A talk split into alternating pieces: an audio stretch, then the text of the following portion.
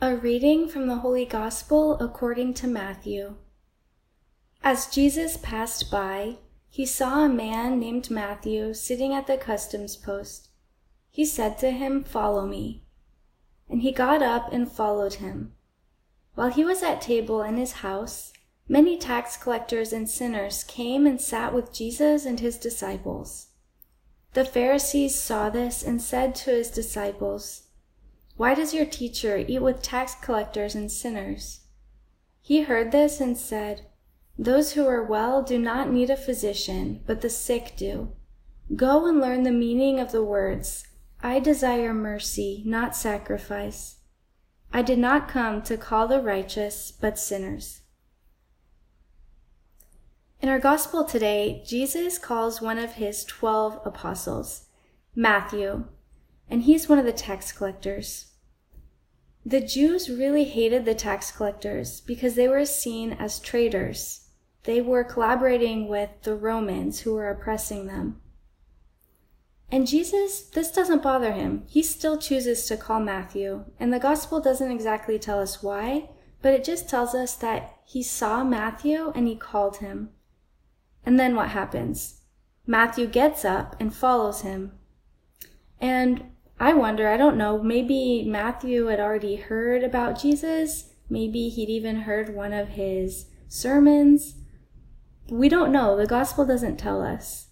But what we do know is that this moment for Matthew was so powerful that he gets up and he follows Jesus, leaving everything behind. And then we enter into a new scene, still with Matthew. Jesus goes to Matthew's home and eats with him, and Jesus' disciples are there. And then a bunch of sinners and other tax collectors join this group. After a little while, we have the Pharisees that come and they're scandalized by this scene and they ask Jesus' disciples, Why does your teacher eat with tax collectors and sinners? And this is a really good question, actually, because for a Jew to eat with sinners and tax collectors, that made him impure. And so it wasn't something that, that Jews did. And Jesus probably saw that it would be hard for his disciples to answer this question because it was something that Jesus was doing that was new. And so Jesus decides to respond to the question, even though it was asked to Jesus' disciples. And Jesus says, Those who are well do not need a physician, but the sick do. Go and learn the meaning of the words, I desire mercy, not sacrifice. I did not come to call the righteous, but sinners. In Jesus' response to the Pharisees, he takes a quote from the Old Testament I desire mercy, not sacrifice. and he knows that the Pharisees know this citation and they probably know it very well. And Jesus wants to use this from the Old Testament to justify what he's doing because it's true that eating with sinners makes him impure in a certain sense. But Jesus is trying to say mercy is even greater than that. And I've come to call sinners. And each one of us, we're all sinners. None of us can call ourselves just before God. And so in order to be able to be saved, we have to we have to acknowledge that we're all sinners and we want Jesus to be our savior and to come and eat with us.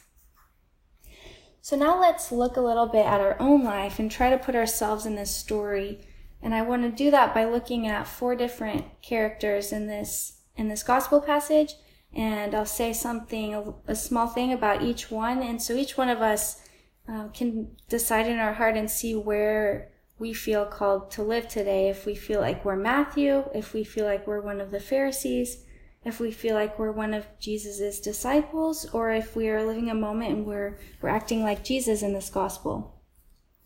So let's look at Matthew. Maybe I'm living a situation right now of sin, like Matthew was. And maybe there's people that are really judging me for my sins. So if I'm Matthew today, I'm going to try to recognize that loving gaze that Jesus has towards me and that he's calling me to follow him. And then if possible, I'll try to find a time to go to confession so that I can truly encounter that, that merciful love that God wants to give to me through that sacrament. Or maybe I'm one of the Pharisees right now. Maybe I'm judging other people, or there's someone in particular that I judge a lot.